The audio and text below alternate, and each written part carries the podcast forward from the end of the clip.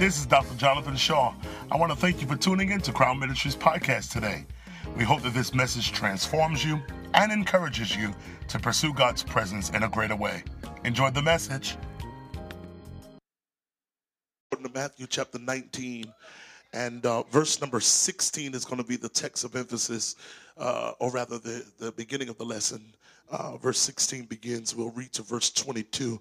Matthew chapter nineteen, verse sixteen is where we'll begin. Uh, would you stand to reverence the reading of God's holy word?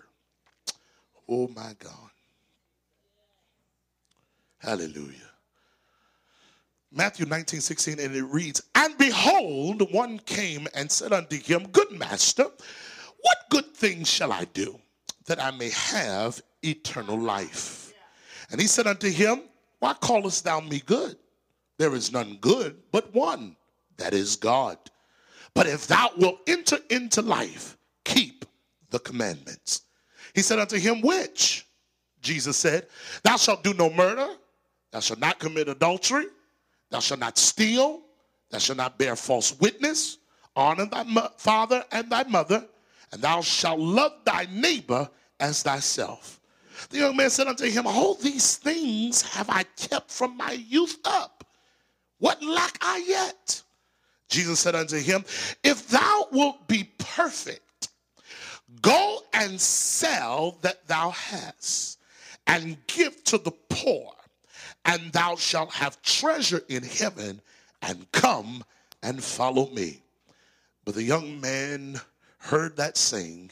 He went away sorrowful, because he had great possessions." Verse twenty-one is the text of emphasis. Jesus said unto him, If thou wilt be perfect, or if you will be mature, go and sell what you have, and give it to the poor, and you shall have treasures in heaven.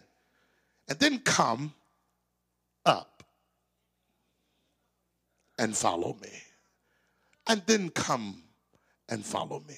Sell everything you have, give it to the poor, you'll store up treasures in heaven, then come up. Then come up. I want to teach, teach and preach something today that may sound a little contradictory, something that you probably never hear in church, and uh, you probably never ever want to hear in life, and no coach, no advisor, no counselor would probably tell you this. I'm not sure, uh, but it's something that I want to give you today, and I want to twist it, and I want to give it to you so that you can really understand what's going to require for you to come up. Is there anybody in this building that wants to come up this year? Amen. No, for real, you want to come up this year? You tired of this level? We've dwelt around this mountain long enough. All right, I'm giving, I'm going to give you today the key to come up. The key to come up, and this is the message title, is give up. Yeah. Give up. Look at your neighbor and say, today is the day where you wave the white flag and just give up.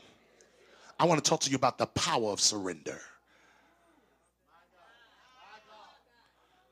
Give up to come up. Lord, bless this witness. I pray that today you would do something extraordinary. I pray, God, that today you would speak to us in such a, way, a way that is more than just profound, but, Father, speak to us in a pregnant way, that you would give birth through us to the next dimension of our lives. Ministries, gifts, talents, abilities, purpose would be birthed today by the potency of your word. And we promise to give you praise, glory, and honor. It is in Jesus' name we pray. Let us all say amen. Amen. You may have your seats in the name of the Lord. Uh, give up to come up. I'll try. Give up to come up. Again, you may never hear this as advice. You may never hear this as counsel. But there are some things that you just need to give up and give up on.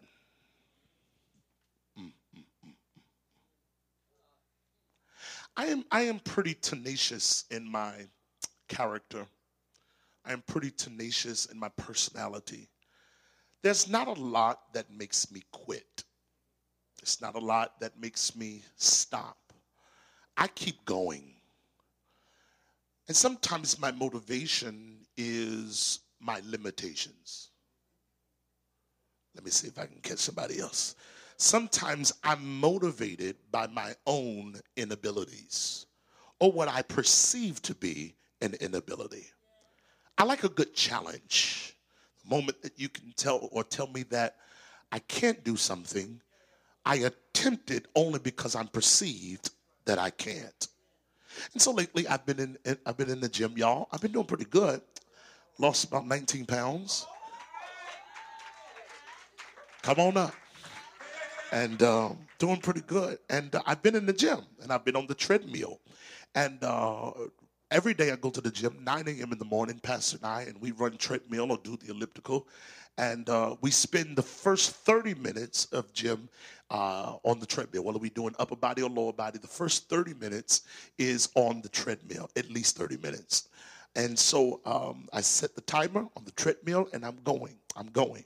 And uh, I've been doing it, and we've been going to the gym for the last two weeks. The first week, did thirty minutes, sweating, feel like I'm about to pass out, losing air. And uh, all those good things would happen, hyperventilating. And uh, but that second week, it got a little easier. It got a little easier because my body was now accustomed to this cardiovascular exercise. And so I set the time for thirty minutes. Set time for thirty minutes. I start at about a speed of two. I go take it up to three. And then I go up to a speed of about four. And by then I'm running. And so I'm now running on this treadmill and I'm doing pretty good. But now I'm on the treadmill and I'm running at four, uh, four speed. And all of a sudden I notice that I reach my thirty limit mark. The treadmill is now slowing down. I said, hold on. I got more in me. So I turned it and I says, no, give me another thirty minutes. And so now I'm on there for a little bit longer. I'm on. Now I thought I could do another thirty minutes. And all of a sudden, ten minutes into the second set of thirty minutes, so forty minutes total now, I'm getting winded. Okay. And so now what I have to do is I'm watching the clock on the machine, and it's counting me to thirty minutes. And once I got ten minutes in, I'm feeling tired now. And so I have to push myself. And so I push myself until I go, and there's another fifteen minutes. I'm halfway through it. And then there's another twenty minutes. I got to go. I got to go. So I'm sitting there, uh, running there, sweating profusely, trying to commit to this second set of thirty minutes, and I feel like, y'all, I'm about to die. I'm I'm winded. I'm breathing heavy. I'm sweating all over the place, and I'm running on this treadmill. It is wearing me absolutely out. The machine is run by electricity. I am run by my own willpower. But I said the machine ain't gonna beat me. I'm going to do this second set of thirty minutes. I feel like my legs are rubber at this point, Elder Mowbray, and I even can't feel my ankles. But I'm going because I'm going to do this second set of thirty minutes. And all of a sudden, I get to twenty-five minutes into the second set of thirty minutes. Y'all, I only got five minutes to go. It looked like that last five minutes, oh God, took as long as Christmas to get here because it was where I was going to give up. I was going to give up at three, but when it got down to three minutes, it started counting you down. I said, I got to keep going. I pushed myself, and I says, I just got to keep going. I just got to keep going. I just got to keep going. And I pushed and pushed and pushed, and all of a sudden, I've got a minute and a half left. That's the hardest minute and a half I've ever seen in my entire life. Something clicked in my knee. Something popped in my back. Something cricked in my neck. And I says, okay, this machine is trying to kill me.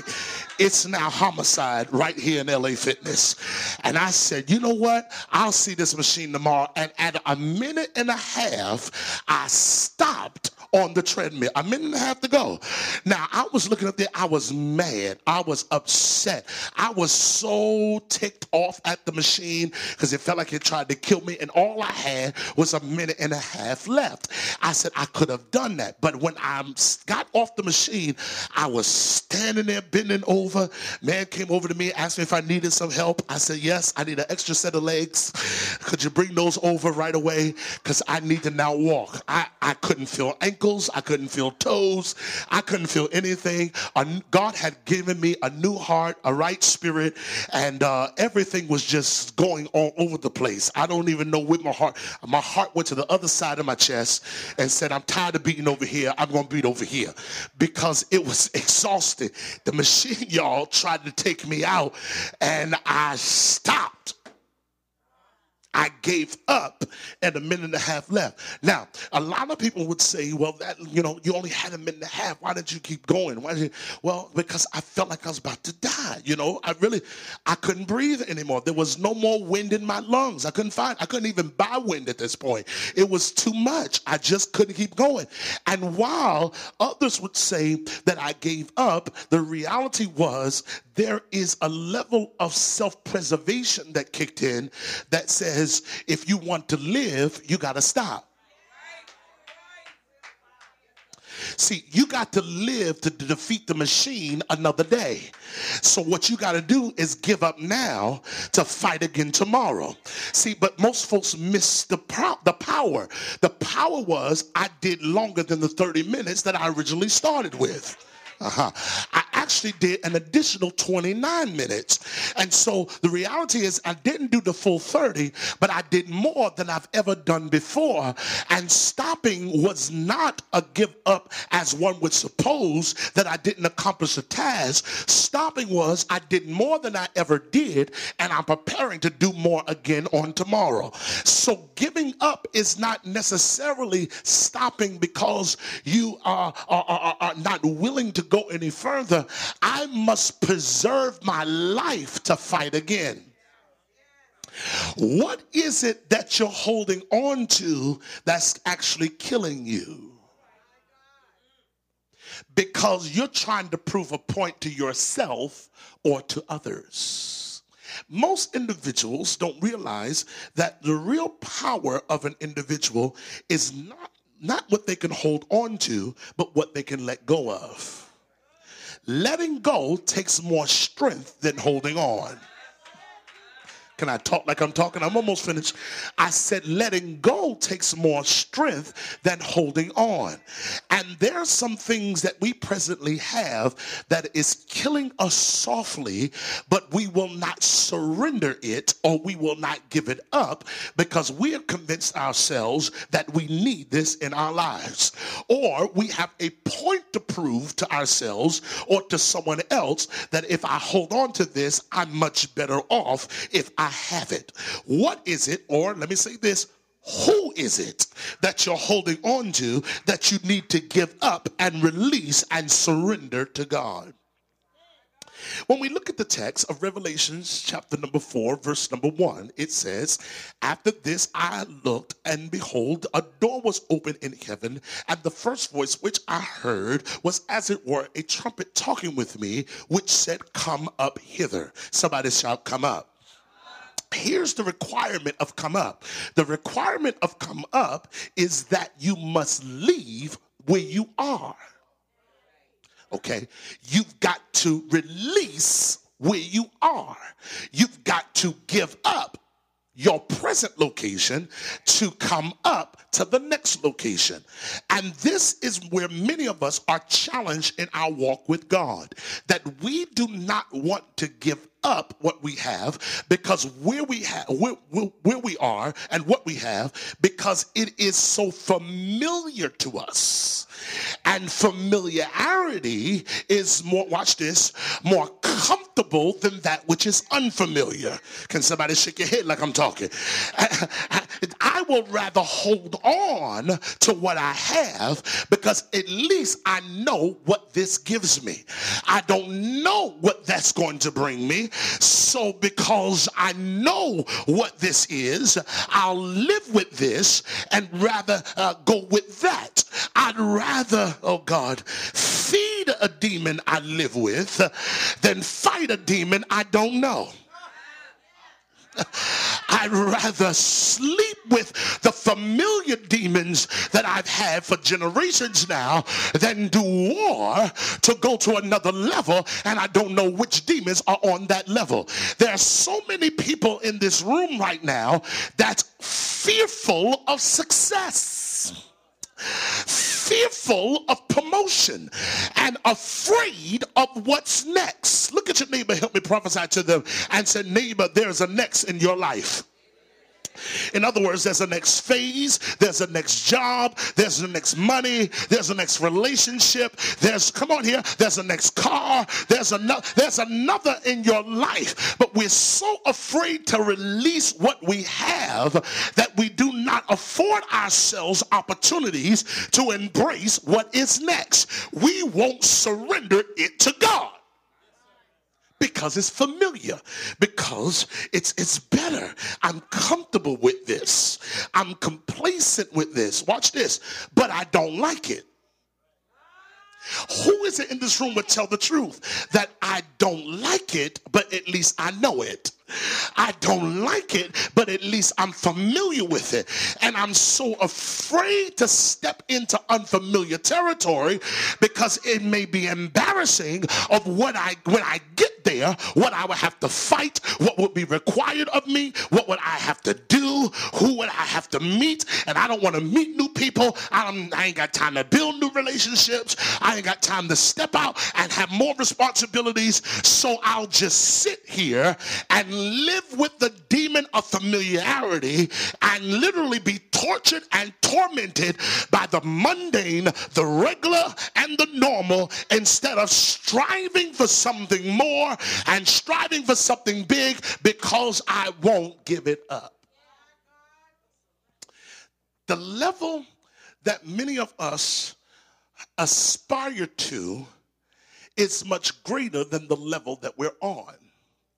But we won't give up this level because it's too familiar. Okay, and so and so with God, it's a little strange. I'm almost finished. With God, it's a little strange because then what he requires us, us to do, he requires us to release what we have before we ever get something else. Okay, um, somebody give me a ten dollar bill. ten dollars. Jadida always got money. All right. All right. What did I ask for? What I'm going to do with it? You're going to give it to me. What am I going to do with it? You're not sure yet what I'm going to do with it. Can you afford to lose this? You can afford to lose ten dollars. God bless you. All right. Thank you. Amen. And so now, many of us are so unfamiliar with what's next. But we're totally familiar with what we have. Uh, who has a hundred dollar bill? Anybody have a hundred dollar bill? Anybody in the room has a hundred dollar bill? Two fifties are due. Two fifties. Okay, you got what you got? Two fifties? No, who, no, who said that? You said, are you gonna give it back? Okay, are you gonna give it back? That's that's a good question. Because this is how we treat God. Okay, you got two fifties. Two fifties. Two fifties equals one hundred dollars. We got one hundred dollars. You got money. He got a hundred dollars in his pocket. All right, good. Now, what did I ask for? A hundred dollars. What am I going to do with it? You have no idea. Am I going to return it? I'm not. Okay. So we're so familiar with this level. And I'm not giving it back. The ten north of one hundred, I'm not giving it back. The, we're so familiar with our present level that we are unwilling, uh, uh, we're familiar with this. We're unwilling to give it up because we don't know what's going to happen in the future. And so now everybody is looking at what Jadida gave up. And everybody's looking at what Jordan lost. But I didn't lose it. I surrendered it. Because greater.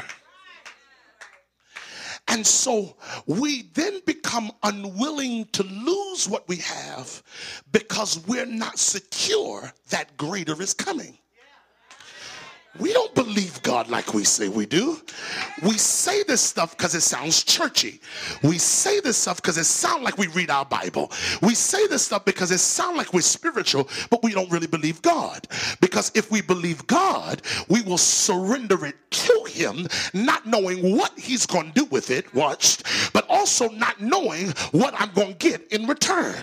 And if I really believe him, I'll know that greater is coming. Lord, thank you.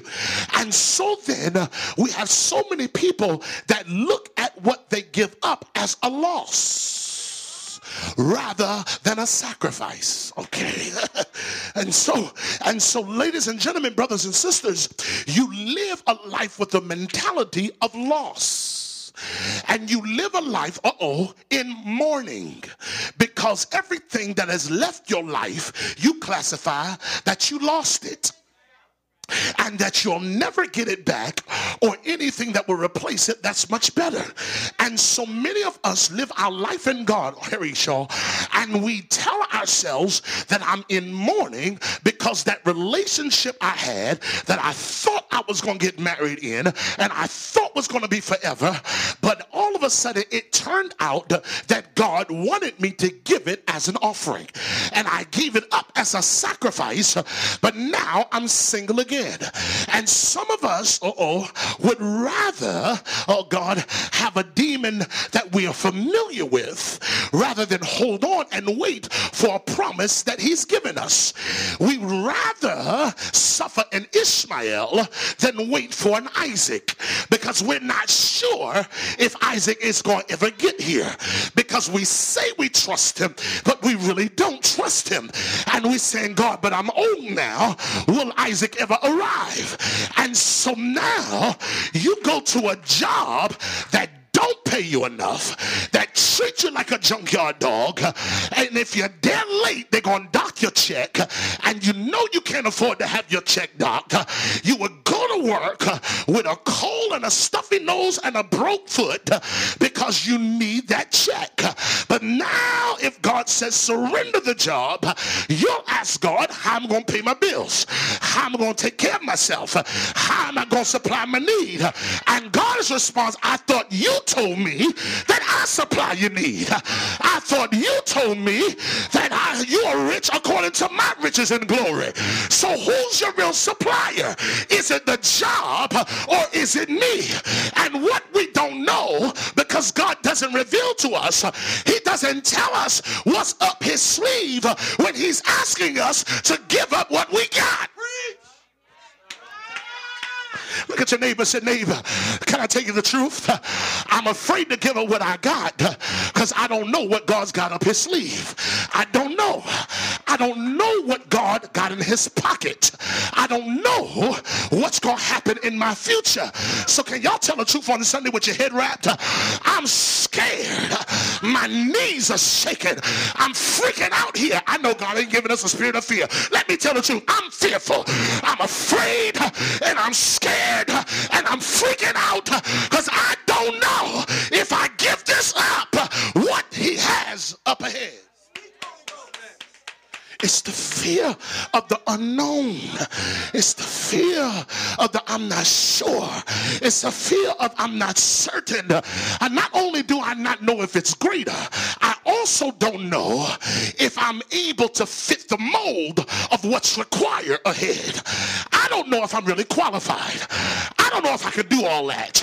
I don't know if I can really meet those standards, because not only the way I perceive what I have, but also the way I perceive myself. Uh, it's keeping me on this level. But shake your neighbor like you're going to shake him out of that blue chair and say, today I'm releasing you from the prison called present, and I prophesy you into a future. I wish I had three prophets that would help me. Look at somebody and say, today I've got the keys to unlock you from the prison of present and to release you to the future of promise. God's got more for you, but you got to stop living in the now and look up ahead. God, help me through here. I didn't know what I was going to do. I didn't know what I was going to do, huh? And so many folks ask me, Doctor Shaw, how do you do what you do the way you do it? I haven't worked a job, Karima. Oh, God, help me through here. Since twenty thirteen. And so I'm trying to figure out, God, if I leave my job with good benefits, I got a wife and three kids. I got a wife and a newborn baby. And so, God, how am I going? two thousand five, I'm sorry. two thousand five, I ain't worked an actor job. And so, God, how am I going to make it? And uh, they, they, I, they, God told me to leave my job, y'all. He told me to leave my job. And I wouldn't leave it. I said, no, I can't. I ain't leaving this job. I work for the city, Pastor Moore. And, you know, city benefits, y'all look at me if you want to, is good benefits.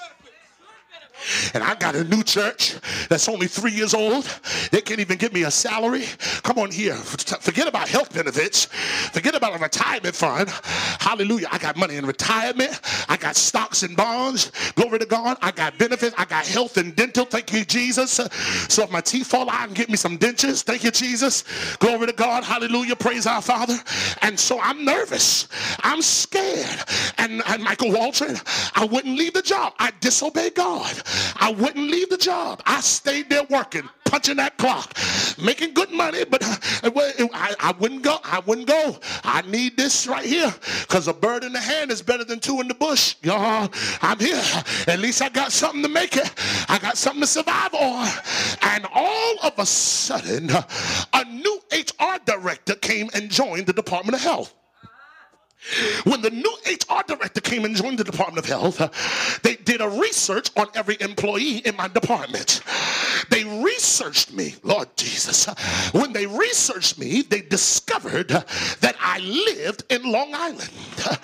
And I had a house in Long Island.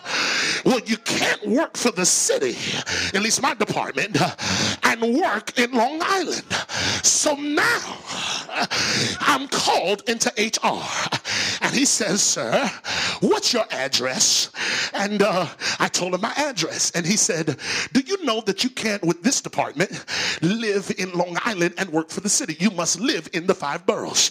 I said, oh, I didn't realize that. He says, so we're going to have to uh, ask you what you want to do. I said, what you mean what I want to do? He says, either you have to move or we're going to force you to resign. Oh, God, help us. I'm sitting in H R. And I'm going through in my spirit because this is the result of disobedience. This is a result of not trusting him and making the move the way he told me to.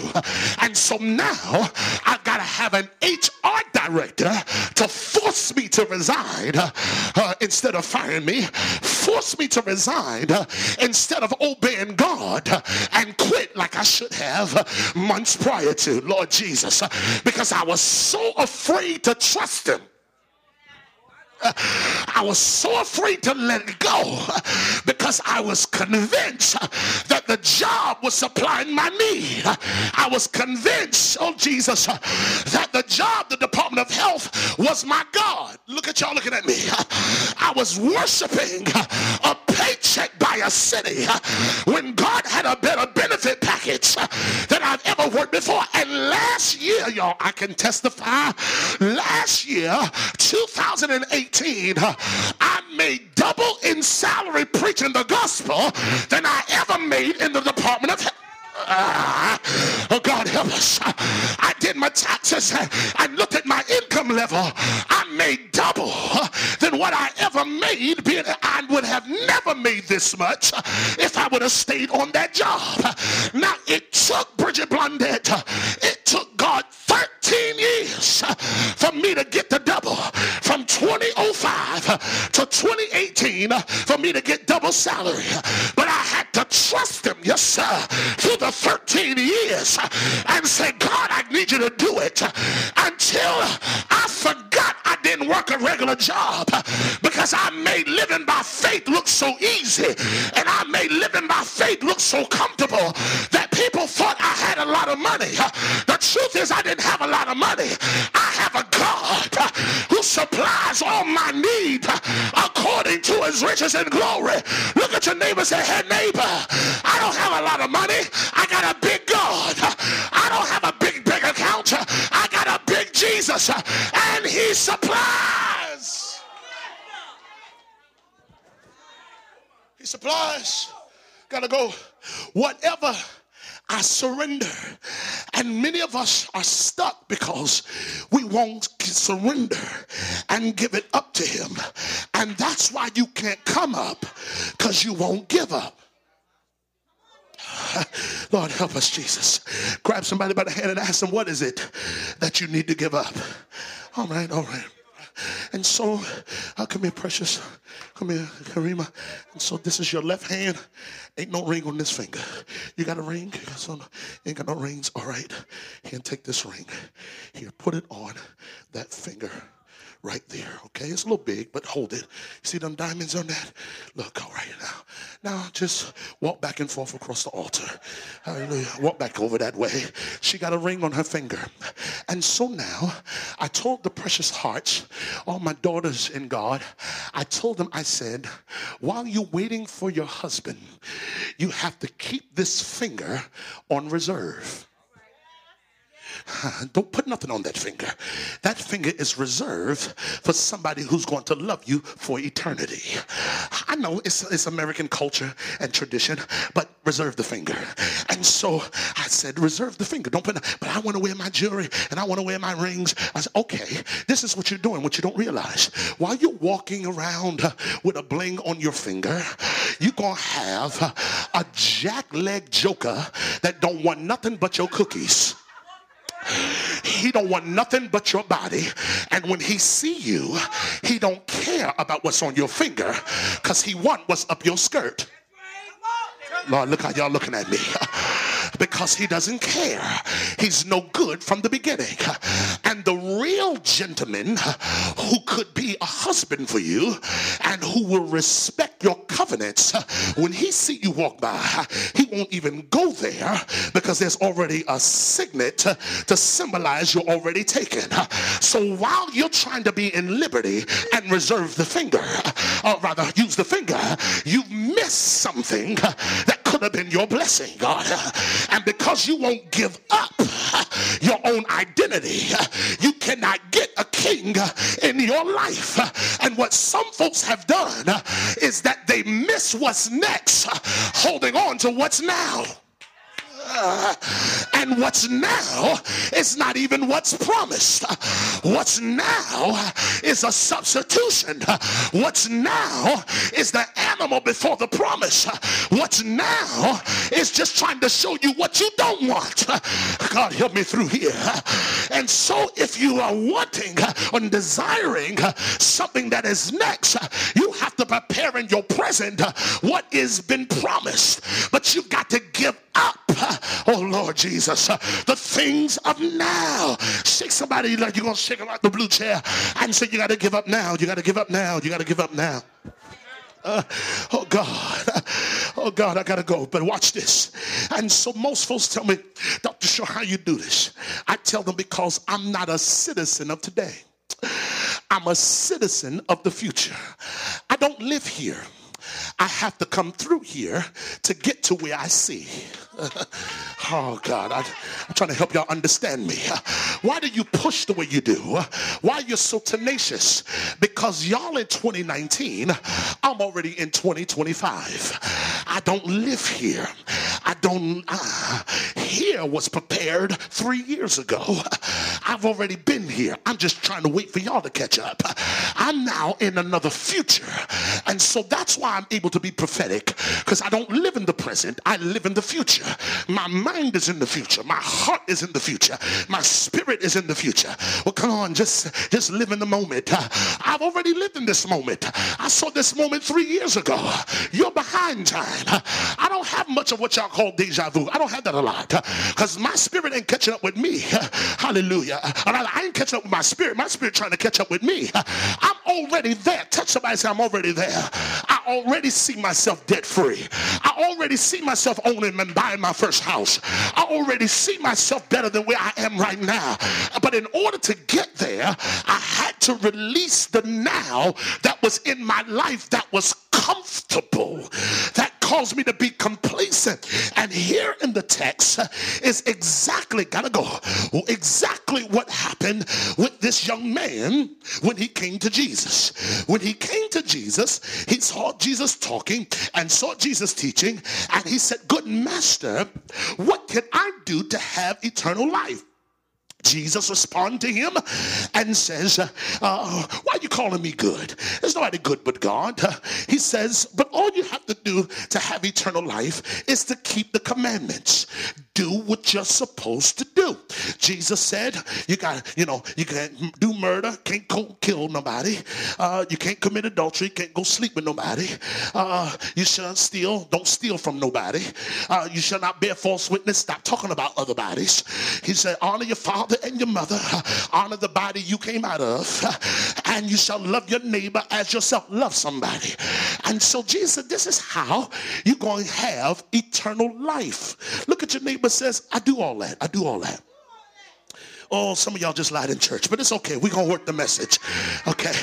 Murder, adultery, uh, don't steal, don't bear false witness, honor your mother and your father, uh-huh, love your neighbor as yourself. And the man stuck his chest out and says, you mean to tell me that's all I got to do? I'm doing that. I'm good. And many of us are struggling because we don't understand how it looks like I'm doing all the right things, but I'm stuck. Why, God, am I stuck and I'm doing everything you said? I'm doing everything you required, but I'm not in that other place. I haven't come up yet, but I'm doing everything he says. And the Bible says, and Luke tells the story a little bit better, but the Bible says that Jesus looked on him, and the Bible says uh, in Luke that Jesus beheld him, which means he made an assessment of him. He looked at him, and all of a sudden Jesus started prophesying. And he noticed that those commandments were easy for the man to follow, but there was another prideful spirit in the man that he would not admit to, that the commandments would not highlight. He says, okay, you're doing all the right things, which means you're legalistic. You're keeping all the commandments, which means you're traditional. But Jesus said, now let me get at your heart. Let me get at the root of the matter. And that's where many of us are. On the outside, we're doing everything right. But there's a heart issue. Oh, can I talk it? There's something deeper going on that we never want to highlight. And what the Lord said to him was, he says, okay, good. You did all those commandments? Wonderful. He says, but if you're going to be perfect, which means if you're going to be mature, if you're going to go to the next level, I need you to go and sell everything you have. Go and give up all you have and give the proceeds to the poor. Oh, Jesus. Now, before y'all take that message right there and run with it with false theology and assume that rich people are supposed to give up everything they have and go sell it, Jesus was trying this man because of the condition of his heart. His heart was in his possessions. His heart was not in meeting the commandments. His heart is in what he had. And some of you, your heart is in what you have. You won't admit that. But the truth is, you love what you have rather than who gave it to you. Because if ever was required for you to give up what you have, you would struggle to give it up, because you really don't worship the God that gave it to you. You worship what he gave you. But how many folks in this room don't just worship the gift, but you worship the gift giver? Hallelujah. And the man says, uh, the Jesus said to the man, he says, take everything you have, sell it, and give it to the poor, and you shall have treasures in heaven. In other words, don't worry about the treasure here on earth. You're going to store up treasure in heaven. He says, and then come and follow me. But in order for you to come and follow me, you're going to have to give up what you have. In order to come up, you're going to have to give up. You're going to have to give up all of that stuff you holding on to. Help me preach to your neighbor and grab them by the hand and say, neighbor, the stuff you holding on to is the stuff that God wants you to give up. And tell him, if you can give it up, you can have it all. If you can give it up, you can come up, but you can't come up until you give up. What is it, Doctor Shaw, that I need to give up? And there are seven things that we need to give up. Write them down, and I'm going to fly the kite. One of the first things we need to give up if we're going to come up is we must give up worldliness. Somebody say worldliness. You're going to come up, but you're going to have to give up being carnal. You're going to have to give up being worldly. You're going to have to give up trying to please the world and trying to please the people of the world. Uh, the Bible says no man can serve two masters. Either he love one and hate the other. You're going to have to give up your worldly appetites and your worldly desires. Uh, you're going to have to give up your carnality. You're going to have to give up uh, all of the things uh, that make you pleasurable in the world. Somebody shout worldliness. You got to be more spiritual if you want to come up, because here in the Revelations chapter four, John said, I was in the spirit on the Lord's day. You cannot hold on, hold on to the world and come up in the spirit. It don't work that way. You can't hold on to worldly mentalities and, and worldly cultures and worldly ideologies and expect to come up in the spirit. Does anybody want to come up? Well, you're going to have to give up worldliness. Number two, you're going to have to give up disobedience. Uh, disobedience is holding you to your present level. It's holding you to where you are. It's holding you as a hostage, as a prisoner to the present level that you're on, when God has so much in store for you, when God has so much to supply you with. Uh, the truth is, your disobedience uh, is causing a delay in your deliverance. Uh, how many of y'all know that obedience is better than sacrifice? In other words, it's better to obey God rather than man. And every time you disobey God, you set yourself back from achieving the things that he has in your future. Can I tell it to y'all like this? That God can never bless you beyond the last act of your obedience. In other words, if you don't do what he said, he can't tell you what to do next.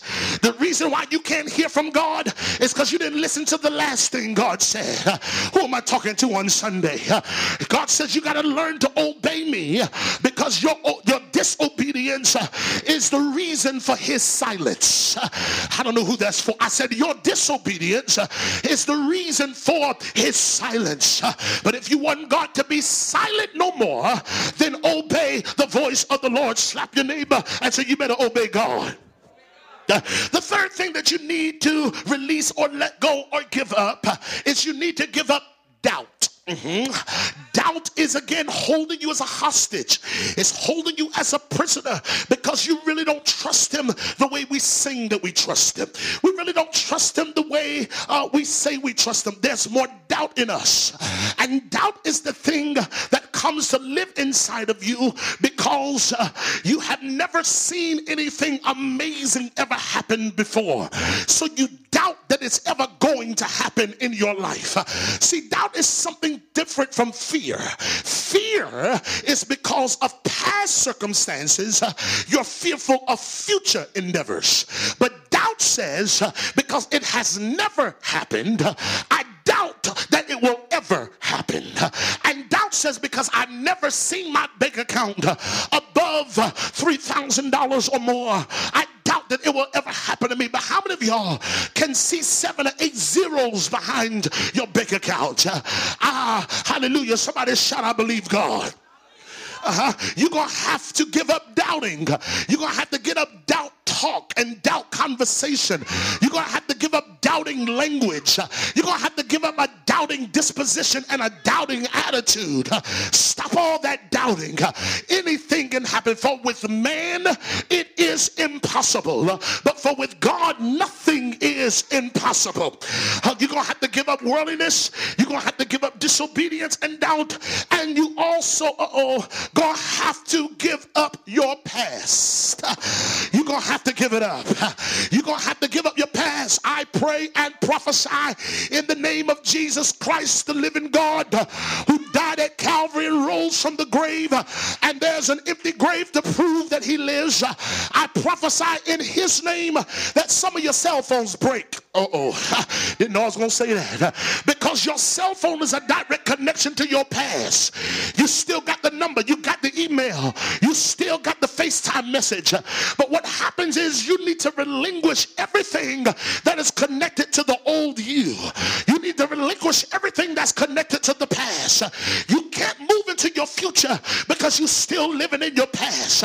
You cannot behold the next because yesterday still got you crippled and still got you handicapped. Can y'all help me? Shake somebody like you're going to shake them out the chair and say, let go of the past. Paul said, forgetting those things which are behind and press forward to those things which are before. You got to remember that there's got to be some things that's getting ready to happen in your life that's new, that's beautiful, that's marvelous, that's wonderful, but you got to get out of your past. You can't move into a new house with old furniture. Well, you can do it, but the new furniture, the new house is going to be dirtied up by the old furniture. You're going to have to let the old stuff go. Y'all preaching? Look at your neighbor and say, let the old stuff go. Let it go, let it go. Let go of your past. Let go of your past. Let go of your past. It happened. Ain't a thing you could do about it. I know it's easier said than done, but some of us gonna have to learn how to stop crying over spilled milk. Gonna have to stop crying over yesterday's mistakes and errors. Gonna have to stop crying over what people said about you and what they did to you. Slap them real hard and say, get out the past. Uh, God help us. You're looking through the rear view mirror of your life, but I'm here to tell you that your windshield is bigger than your rear view mirror, because where you're going is greater than where you came from. You're looking at your past and what you lost. God said, you didn't lose it, I took it, and I use it as a sacrifice for what is coming next. You're so dwelling in the past and not knowing that something greater is up the road that you can't even embrace the prophetic declaration that's over your life. You're so concerned about the tears that you cried on yesterday, but God is trying to tell you, I use those tears to water your harvest for tomorrow. Shout at your neighbor and tell him, get out the past. Uh, it happened. It's over. It's done. Uh, you slept with them. You smoked with them. You drunk with them. Uh, you did it. It's happened. Uh, now be delivered. Uh, here's the wonderful thing I love about God, Pastor Shaw, is that he takes our sins uh, and casts it in the sea of forgetfulness uh, and remembers them no more. I got to ask y'all a question. If God forgot about your stuff, why you still got a memory book about it? Uh, if God forgot about your stuff, uh, why you still journaling about it? Uh, if God put it in the sea and forgot it, uh, then why? And you say, I can't forget it. Uh, well, then you know what you need to do. You need to surrender your thoughts and your mind to God uh, and say, God, help me to forget like you do. Uh, help me to forget my past like you did. Uh, help me to forget my errors like you did. Somebody shout, get up. Uh-oh, here's the next one we got to give up. We got to give up worldliness, got to give up disobedience, got to give up doubt, got to give up past. But he told me to write this one down. He said to go to what's next, to come up, you're going to have to give up the right to be right. Okay. Uh-oh. Uh-oh. Uh-oh. Uh-oh. Because many of us, we fight to be right. We're not trying to be in the right. We're trying to be right. In other words, you're trying to be correct with data and with information. But how many of you know you can have the correct information? You can have the correct data, but still got the wrong spirit. And God says in this next season, you're going to have to give up the right to be right. That even though you're right, shut your mouth and go in prayer. Even though you're right, shut your mouth and go into fasting and consecration. The Holy Ghost spoke to me. He said, son, you can only move the world when you open up your natural mouth. He said, but you can move heaven if you open up your spirit. And some of you are trying to move the world when he's calling you up to move heaven by fasting and praying. Oh, God, uh, you're trying to be right. You got to prove that you're right. I know what I'm talking about. And you fussing and fighting and you arguing. Let me help some of y'all. An argument is nothing but a disguise of Satan to keep you as a hostage in the present moment. Uh, the longer you argue and debate with people, you have to live in the moment of the debate. Uh, but you got to learn to tell folks, moving on. Uh, I don't have to prove to you I'm right. Uh, I don't have to prove to you I know what I'm talking about. Uh, I don't have, come on here. Y'all stop that. Uh, get off social media media and Facebook uh, trying to prove what you know and you know you Googled it. Uh, get out of here. Uh, you got to be able to get into a place uh, where it says, I don't need to respond to your comments. Uh, I don't need to respond to your posts because uh, I'm so busy in my future that my present cannot leech my time uh, and cause me to get stuck uh, into a moment. All a good argument and a debate is, uh, is being held hostage into a moment and an idea of a moment. Uh, but you got to be so free in your spirit uh, that says, I'm releasing myself uh, from this spirit of right to be right. Oh God, help me. Here's another one, number six, and I'm almost through. Come on, Shaw. We got to give up worldliness. We got to give up disobedience. We got to give up doubt, the past. We even got to give up the right to be right. But this is what the Lord says. We also got to give up offense. Oh God, we got to give up offense. And I got to be honest with y'all. There's some things, there's some things that not much faze me, but there's some things that been, I've been offended by. But offense is, again, nothing but another prison guard to keep you held hostage in what happened, in what was said.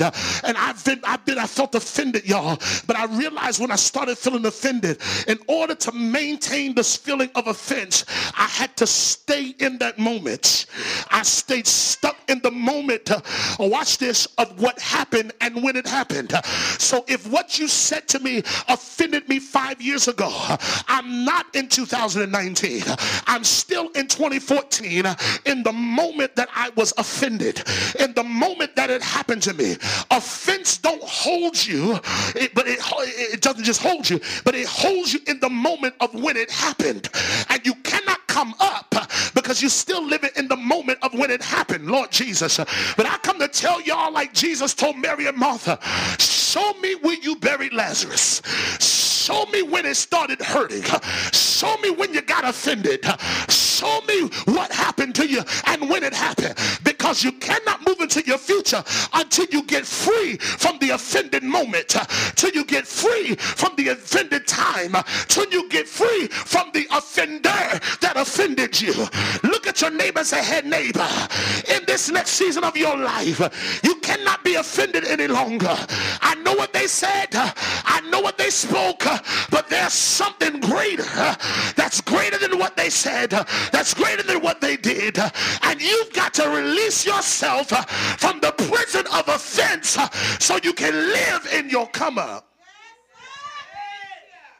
And all of this worldliness, disobedience, doubt, past, right to be right, offense uh, has all to do with this last one, and this is where I'm through and I close this message. We've got to give up an old mindset. The hardest thing to do is to think different. The hardest thing to do is to perceive different. The most difficult thing you will ever do in life is to say, God, I need to be transformed by the renewing of my mind. And my mind is still in the old place, and I'm still living in an old mindset. You always know what a person thinks by the what they say. You always know how they think by what they do, but it's all stemmed from the mind. And if you operate with an old mindset, you're gonna have an old life. If you operate with an old mindset of the past, that's exactly where you're going to live. But today you need to give up old mindsets. You need to give up old thinking and adopt new thinking, adopt new habits, adopt uh, uh, reparations for the mind and renewals of the mind so that your mind can stop operating in the past. And so, brothers and sisters, ladies and gentlemen, as I prepare to close here today and leave y'all be, I want to encourage you the way Jesus encouraged this man. I want you to take everything you got, and I want you to sell it and give it away. And I want you to surrender it to God so that you can able to follow him the way he's been calling you. What are you telling me, Doctor Shaw? In other words, I'm telling you today, today's the day to wave the white flag. Uh, today's the day to surrender it all to God and say, God, I give up holding on to this stuff, and I'm ready to walk into my future. I'm waving the white flag. In the uh, uh, times of civil war and the times of war, the white flag was waved whenever the weaker army or the weaker team was able to be defeated, and they knew they could not take anymore. They knew they could not fight anymore.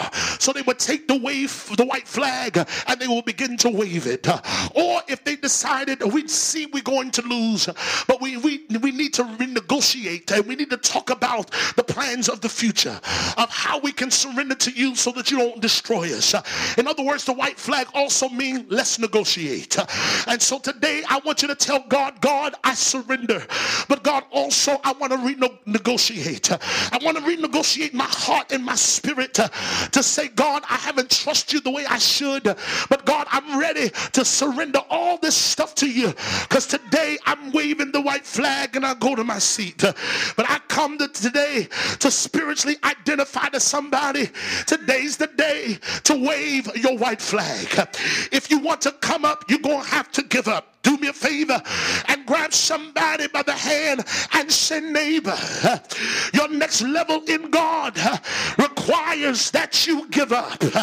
You're going to have to give up all the stuff you holding on to, and give up everything that you've been trying to t tell you yourself that you can't live without.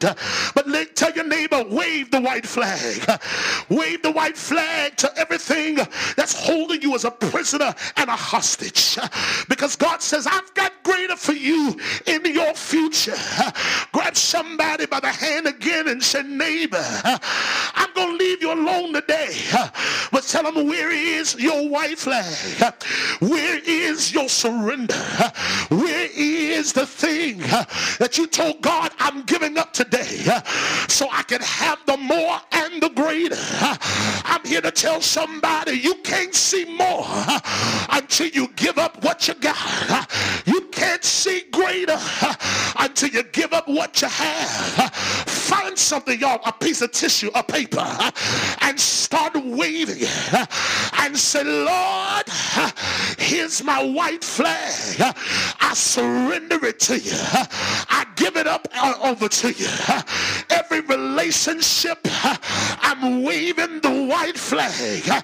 Every idea that I have, I'm waving the white flag. I need somebody to help me now and say, neighbor, I don't know what's in my future, and I don't know what lies ahead, but tell them, all I know is I trust him. When I cannot trace him, tell him, I'm giving up today. Tell your neighbor, I've been fighting and I've been crying, but I give up today. I've been in a warfare fighting against myself, but today I wave the white flag. How many of y'all are tired of fighting? How many of y'all are tired of the war on this level? But say, neighbor, I'm waving the flag because I'm through with this level. And everybody that's on this level, tell them it's over and it's done. I'm ready to graduate to the next level in God. Find somebody and say, neighbor, I'm waving my flag because it ain't doing me no good. It's not getting me to what I want. It's not getting me to where I go. So there's greater for me. Say, oh neighbor, I see myself being debt free, living in a big old house, thirteen bedrooms, four fireplace, three car garage, sitting on three acres. I see myself living debt free with thirty thousand dollars in my operation account, twenty million dollars in my savings account. Y'all ain't saying nothing. ten million dollars in my checking account. I see the day when my children, one for nothing, can go whatever school that good money could buy. Tell your neighbor, I see myself living so much better. But say, neighbor, I say bye-bye to my past. I say goodbye to my troubles, because all the things that God wanted to do, he's done enough. I'm going to prepare to go to the next level. Find somebody who look like they ran to church and say, neighbor, say, neighbor, I'm ready to come up to the next level and receive what God has for me. Say, oh neighbor, weeping has endured for a night, but joy is coming in the morning. I prophesy to myself that greater is coming, greater is ahead, greater is in front of me. I prophesy that greater is about to happen in my life. Lean on somebody and say, neighbor, it's getting ready to happen any day now. Say, I prophesy that twenty nineteen is my year to live greater, drive greater, wear greater, eat greater, dwell greater, shout yes, greater relationships, greater deposits, greater victory. Get out your seats, walk down the aisle, tell somebody, greater is ahead for me, my family, my children, my business, my ministry. Greater, greater, greater. Why don't you shout greater? Greater, yeah. Greater is coming. I prophesy. The Bible says, don't wait for nobody, but physician, heal thyself. Lean on your neighbor. Say, neighbor, I'm sorry, but I'm not waiting for you to prophesy.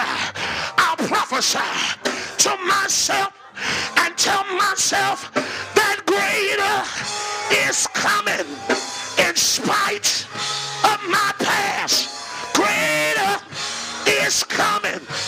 Bye-bye old relationships.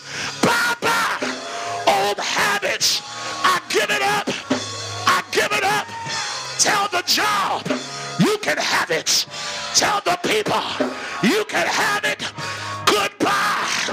Goodbye. Somebody, anybody, shout bye-bye. And yes, shout bye-bye. Open the back door. We said good eye, goodbye, good riddance. Open that door. Let it swing open. Say bye-bye. Open both doors. Say bye-bye to sickness and pain. Bye-bye to misery and strife. Walk out your seat. Take three steps. Say, neighbor, I walked around with my head head down. But the Bible says, lift up your head, O ye gates, and be lifted up, you everlasting doors, and the King of glory shall come in. Who is the King of glory? The Lord God, strong and mighty. The Lord God, mighty in battle. He is the King of glory.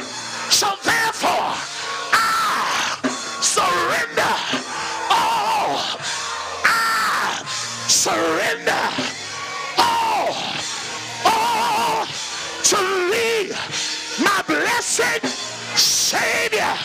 I, I, I, I surrender. I surrender. I surrender. Somebody throw your hands up and say, I, I surrender, I surrender all to Thee, my, my, my, my, my, my, my, my blessed Savior. Somebody shout, I surrender all. Shout it, shout it, shout yes, yes. To live is Christ. To die is gain. I, I, I, I, I surrender. Say out. Say out. Say out.